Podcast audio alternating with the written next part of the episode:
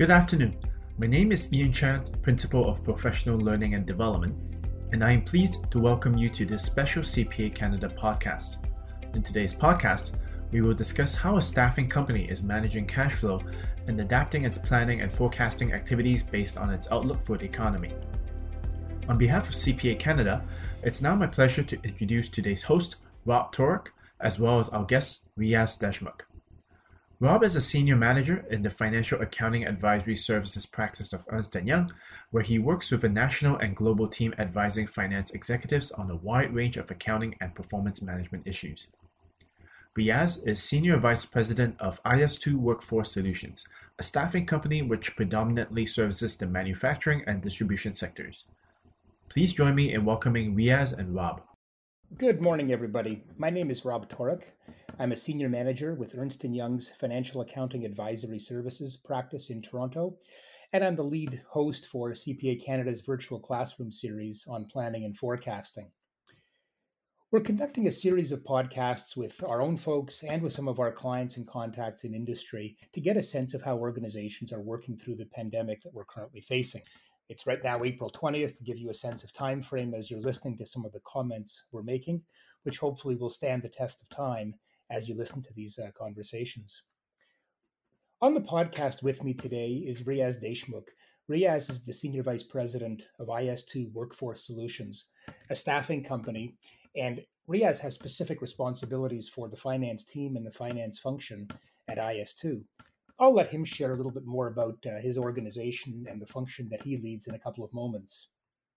So, Riaz, thank you for joining us today. And let me start with a with a fairly broad question for you you're acting in a, in a functional capacity as the lead finance executive or senior finance executive of a mid-market interim staffing company and i know that's considered an essential business especially for some of your industrial and logistics clients can you share with us broadly how the crisis has impacted the company?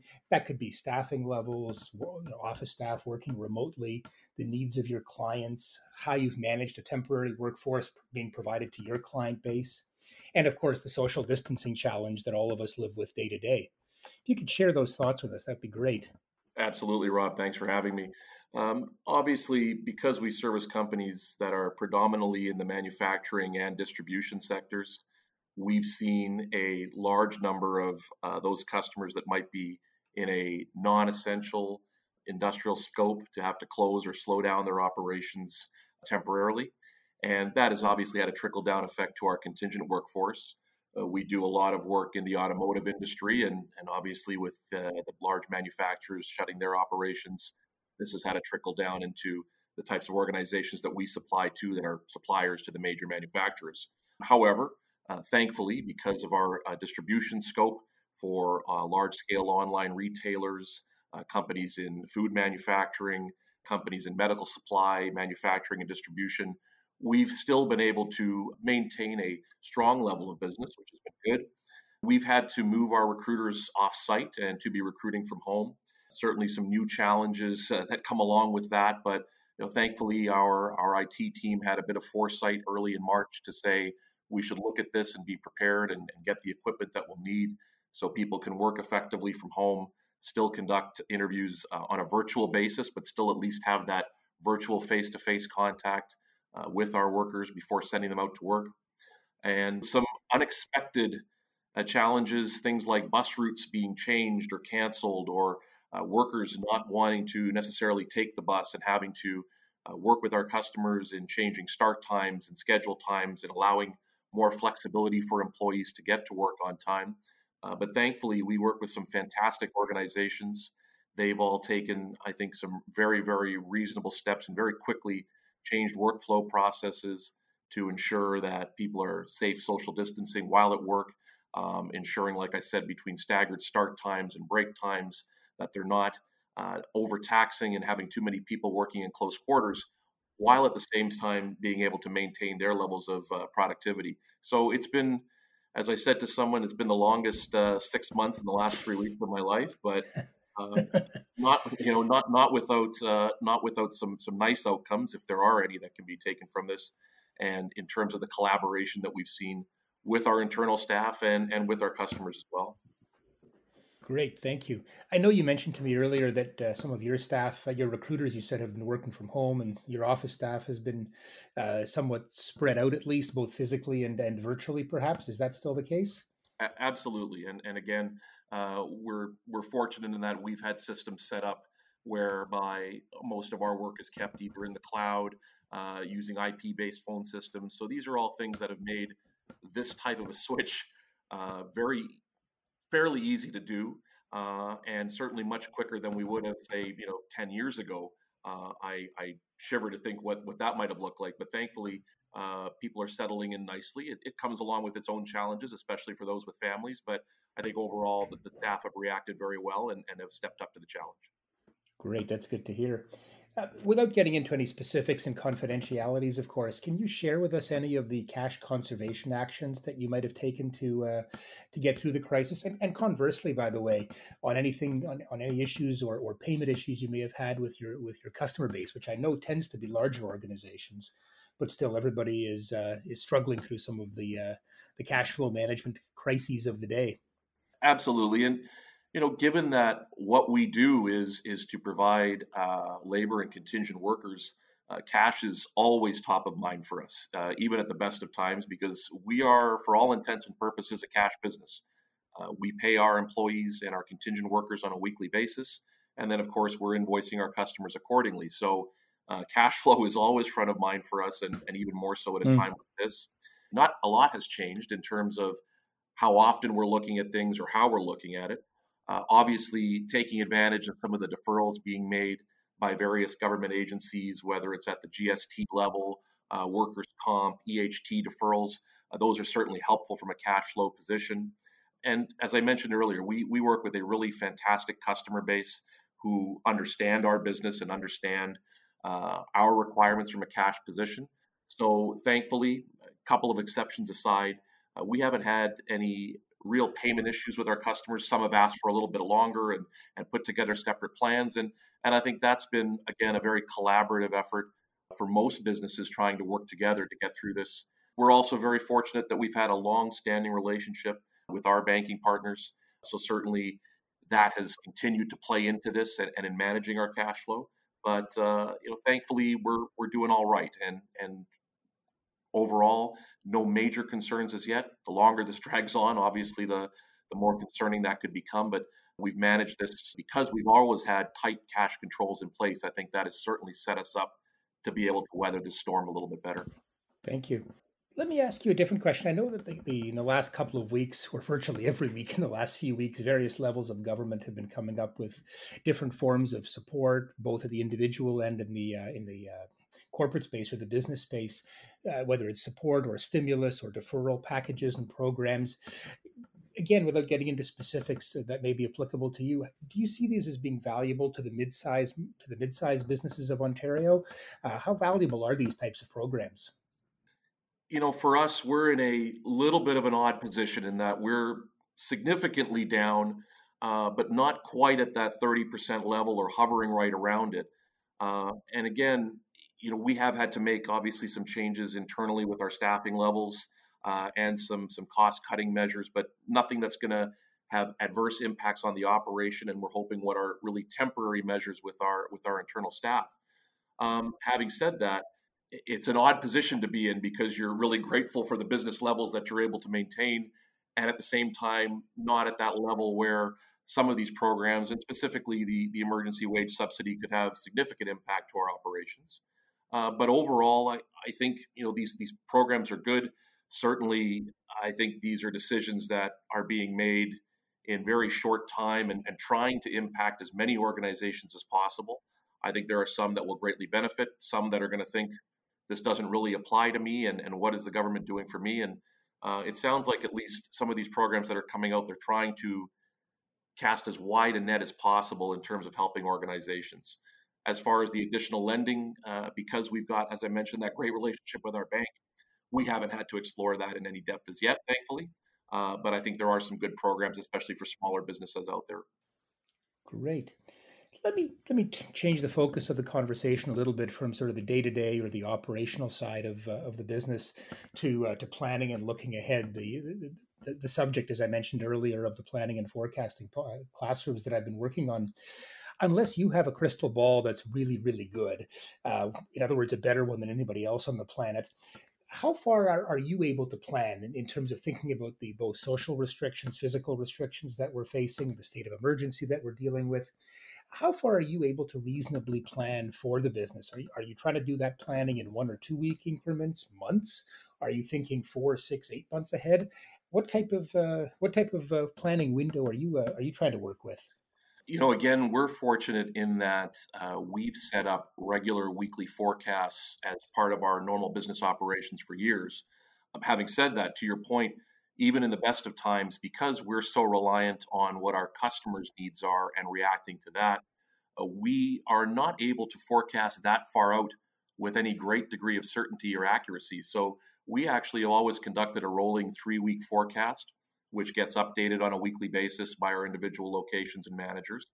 Uh, and beyond that, it certainly becomes more of a challenge. Having said that, we've tried to run models uh, over this last little while uh, and take a look at projections, cash flow projections, at least three to four months out, and looking at three to four different scenarios, everything ranging from, all right, we're back to complete normalcy and we expect there's going to be a spike in business because of catch up, to you know the, the worst case scenario of further declines and shutdowns over an extended period. And how would we look to manage each of those situations? So, you know, for us, the what ifs are, are fairly simple. You know, what if these customers are no longer busy? What if these customers spike? Um, and it's just you know, there's an infinite number of situations we could be faced with. We've tried to pick sort of the three or four most likely or possible, and what would we do in each of these cases so that if and when they come to be, we've already got half the plan in place. It's just a matter of executing it on that point. But I would imagine that every business is going to be different in terms of trying to anticipate. I think most previous models or or whatever statistical information you have for your business depending on it has pretty much gone out the window at this point uh, not knowing how the markets will recover how the economy overall what will spending look like um, questions that could keep you up at night a long time for sure as you were describing that, the only thought that was running through my head, Riaz, is that you should probably be doing the virtual classroom series that I'm doing, uh, since you're executing the very things that I'm uh, talking to folks about doing, like a rolling forecast and having multiple scenarios. If you don't mind, I may come back to that in, in a couple of moments and uh, try to dive a little deeper into those questions, because from a planning and forecasting perspective, they fit very much into the uh, into the, if you will, the sweet spot of what we're trying to accomplish in some of these podcasts. But let me move on a little bit. Staying in the in the the general theme of planning, uh, what types of indicators, macroeconomic, social indicators, do you look at as you both plan the next couple of weeks and plan for the next few months, or is it strictly looking at a customer by customer relationship and what you anticipate their business looking like? Uh, are you looking at macroeconomic indicators, social indicators? You know that be, because we're dealing with such a social aspect to our business in that we're putting people out to work um, you know, for us, it, it's almost impossible to say, well, this is the one or two things we're going to be looking at to determine how our business is going to go. Obviously, unemployment rates are always something we're keeping a close eye on because it speaks pretty much directly to supply and demand uh, for workers in, in the scopes that we service. Uh, but because we do deal with so many different types of industries, even within the distribution sector, there's not one industry or one key indicator that we could focus on certainly we take a look at what are our online retailers and from their distribution channels what's happening there are they still busy are they still getting orders? And and it's really a matter of staying as close to possible with all of our customers and just listening. What are they hearing? What is their business telling them? What are their forecasts looking like? And then trying to align as best as we possibly can with that.